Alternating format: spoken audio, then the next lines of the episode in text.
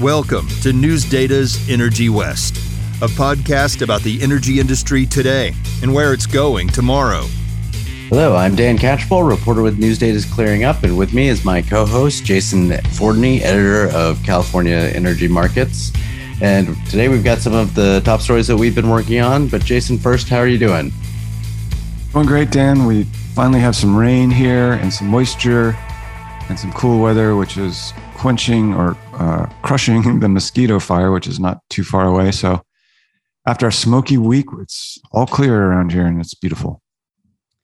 Glad to hear it. Yeah, you guys definitely could use a little relief from that that smoke.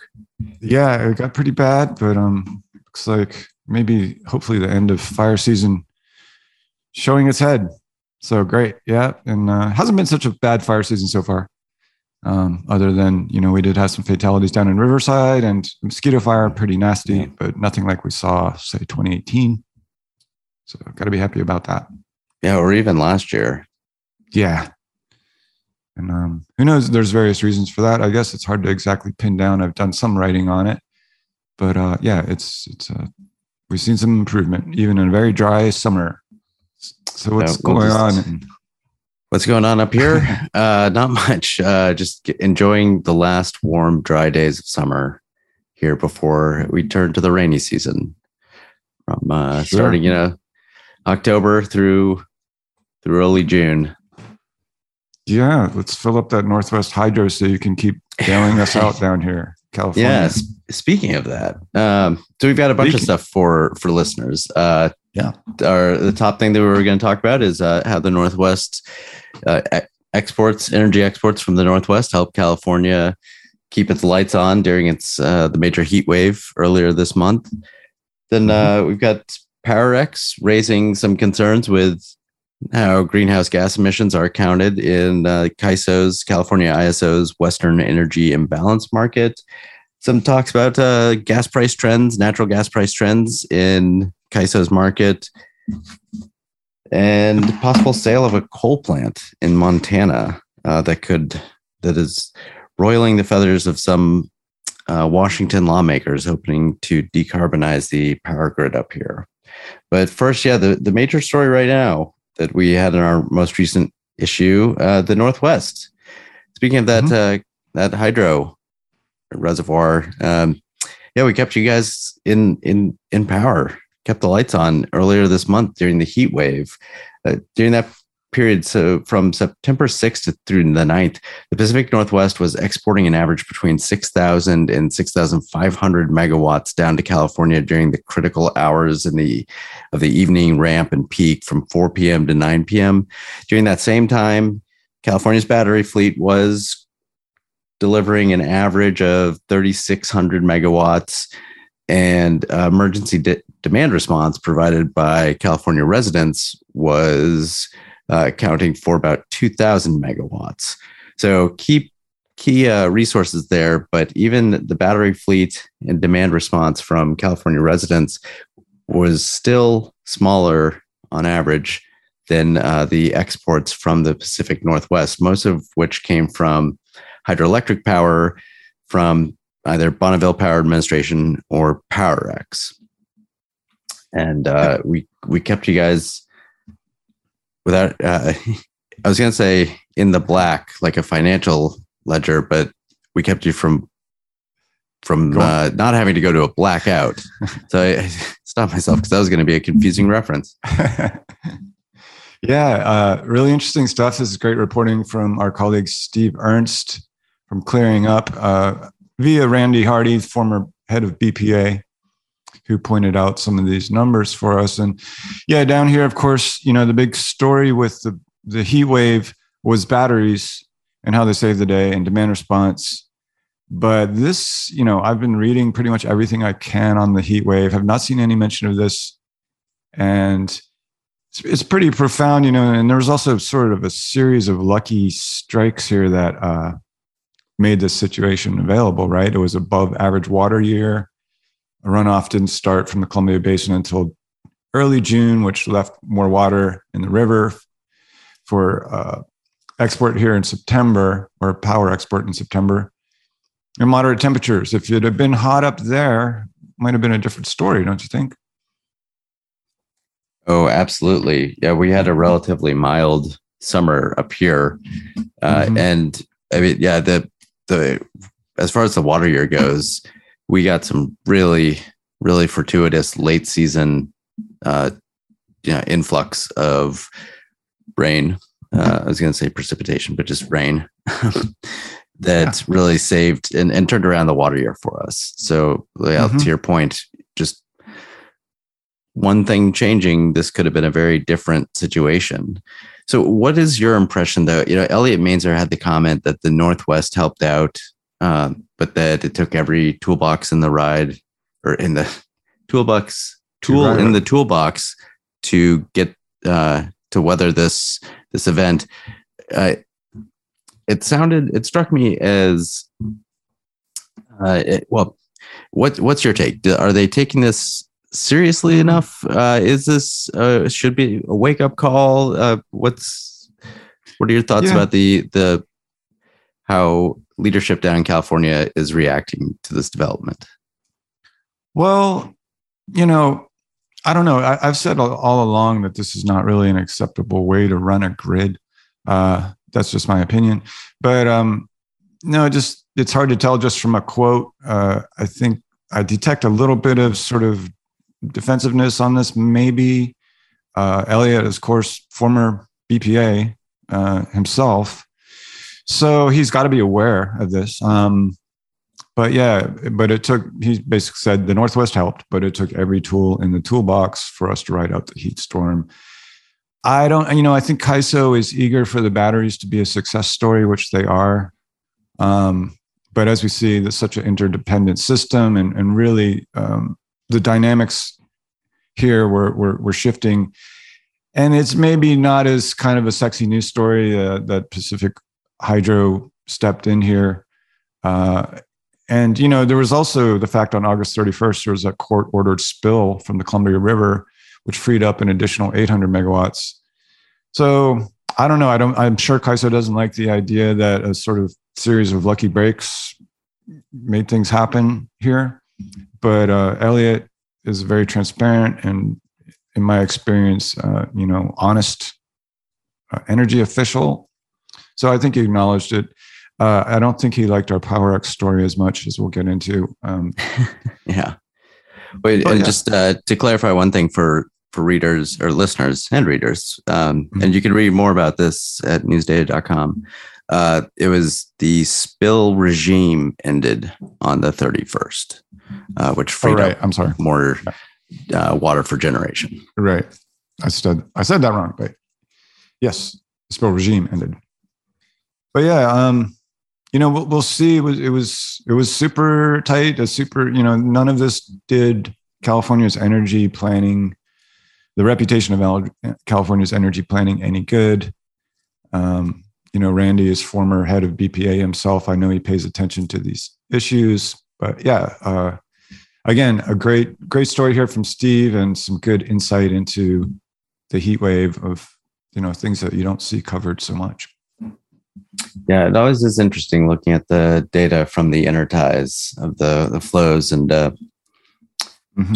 see what's what's moving north and south, uh, the northwest, the south. Uh, I've picked up a few interesting stories just from taking taking a look at that data on BPA's website in the past. Uh, but yeah, this was some great reporting from Steve. Really appreciated it. And uh, if listeners can hear find more of this great reporting at newsdata.com. Exactly. But speaking of that other story, yeah, I don't think Elliot was probably as big of a fan of. So uh, earlier this month, Powerex, the one of the major power producers in the Northwest, released a report. Uh, its analysis saying that the Western Energy Imbalance Market, which is run by the California ISO, is importing relatively low cost coal and natural gas fired generation into California, but it is attributing the power of uh, that power to clean, non emitting hydroelectric resources from the Pacific Northwest. So, in short, what Powerex is saying is that because of the way uh, an algorithm for uh, calculating dispatching uh, resource dispatch, uh, that the EIM, the Western EIM, is essentially greenwashing imports into uh, California and uh, circumventing kind of the intent of California's cap and trade program. So essentially, the mechanics here are the, again this algorithm that instead of arranging imports to California based on each resource's fuel costs plus its greenhouse gas emissions cost, which is what's required under California's cap and trade programs, uh, mm-hmm. uh, specified source approach. Uh, what the Western EIM is doing is essentially segregating or splitting up those two calculations and then combining them so that it will, or as I think Powerex calls it, a mix and match of two separate and independent decisions. So uh, it procures electricity from a resource based on fuel cost, but then it attributes the resulting imports based on the lowest greenhouse gas related costs of a resource, which so not the same resource, but kind of as, ascribing the costs to one resource and the GHG attributes to another resource. Yeah. Um, pretty pretty powerful stuff. This Powerex report. Here's a quote: "The Western EIM design can aptly be characterized as automating resource shuffling, dispatching coal and other high emitting resources to serve California demand while labeling it as clean hydro supply." So, uh, pretty specific. And uh, yeah, those greenhouse gas adders, I figure, are fairly important and actually, as this points out, required under the cap and trade program. So uh, yeah. yeah. Yeah. Interestingly, though, this is the second time Powerex has raised this concern. Uh, mm-hmm. The first time was back in, I believe, 2018 before they joined the EIM. Yeah. But as I recall, and I didn't have a chance to double check this before we got on, as I recall, those concerns didn't really get much attention back then. Um, and I, you know, so we'll see uh, how what comes of this now because I mean it does seem on its face to be this is a very serious issue that Powerex is raising. I mean, if the the goal of the program of the cap and trade program and how the algorithms are supposed to function is to minimize or you know discourage greenhouse gas emissions, I mean it's doing the exact opposite. Yeah, and there's uh, listeners go to our website and look at Steve's uh, story there's a link to Powerex's report. It's some really interesting reading. Talen Energy wants to buy the uh, Puget Sound Energy's share of the Colstrip power plant in Montana.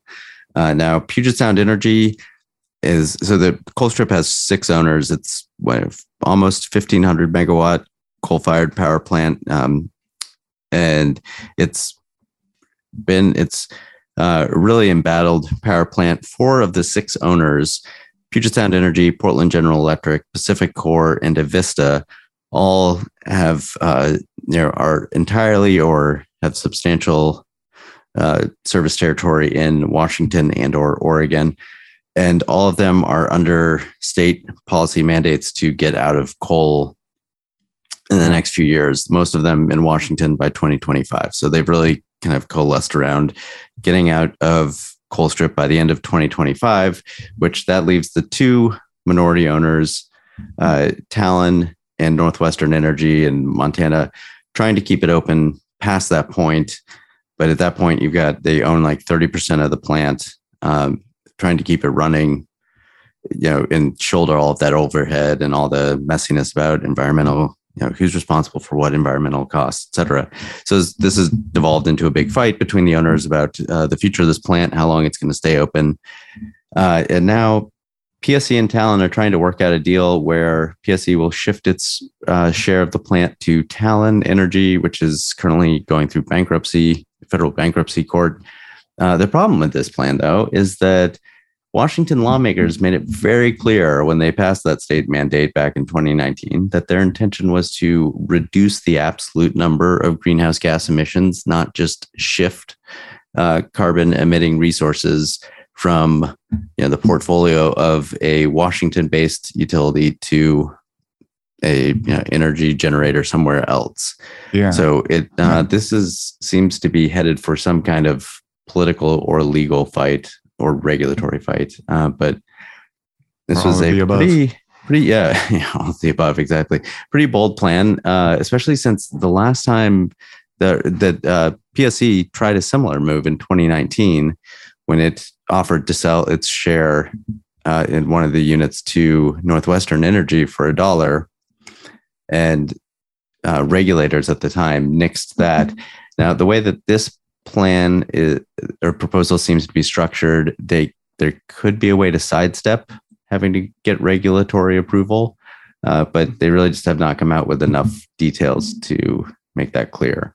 So this is a story that I'm going to be following up on right now. So look for more coverage. This story, um, Steve and I did it in our uh, wrote this up in our uh, latest issue of Clearing Up. And uh, if you're interested, you can check that out and then look for more coverage to come. Yeah, and at least it's not complicated. I mean, wow. And what do we have? A quote from Anne Hedges from Montana Environmental Information Center. Puget just threw the other owners under the bus. This creates a 55% ownership block between Northwestern and Ta- Talen, who wants to run the plant forever. What happens to the minority ownership? She says, if I were Avista, Portland General, and PacifiCorp, I'd be freaking out. They will have no. They will now have no say over budgets. Well, it's either that or they are trying to work their own deals with to sell Right. their share. Yeah, uh, I'd say a good chance of litigation here at some point. Yeah, and they're already the ownership group is already embroiled in two federal lawsuits around Hmm. these the budgeting issues that Anne Hedges uh, that you know she was referring to in, in the quote that you read. So you know, Right. what's a third or fourth lawsuit? yeah, Yeah, More- among more- friends. More money for the attorneys. Yeah, Well, good coverage there. Thank you. yeah, always exciting. Uh, Yep. Well, I think uh, that's about it from us. Uh, thanks for for uh, tuning in for another week, dear listeners. Um, yeah, Yep. as always, please rate and review this podcast on whichever platform you listen, and uh, if you like it, please share it with a friend. Uh, we are edited and produced by our colleagues at Pioneer Utility Resources and Lucky Sound Studio. Uh, you can find me on Twitter. I'm at the Catchpole, and Jason, you're on Twitter at Fordney Energy. Yep, at Fordney Energy. Thanks for listening to Newsdata's Energy West. You can read more of our coverage at newsdata.com. Nobody covers energy in the West like we do. Follow us on Twitter. CEM is at CEM News Data. That's the letter CEM News Data. Clearing Up is at CU News Data. Again, that's the letter CU News Data. Thanks for listening. We'll see you back here next week. You've been listening to Newsdata's Energy West, a podcast about the energy industry today and where it's going tomorrow.